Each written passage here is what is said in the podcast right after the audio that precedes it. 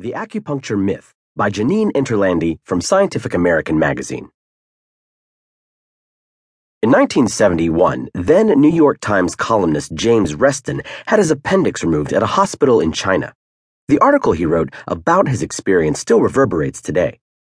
His doctors used a standard set of injectable drugs, lidocaine and benzocaine, to anesthetize him before surgery, he explained.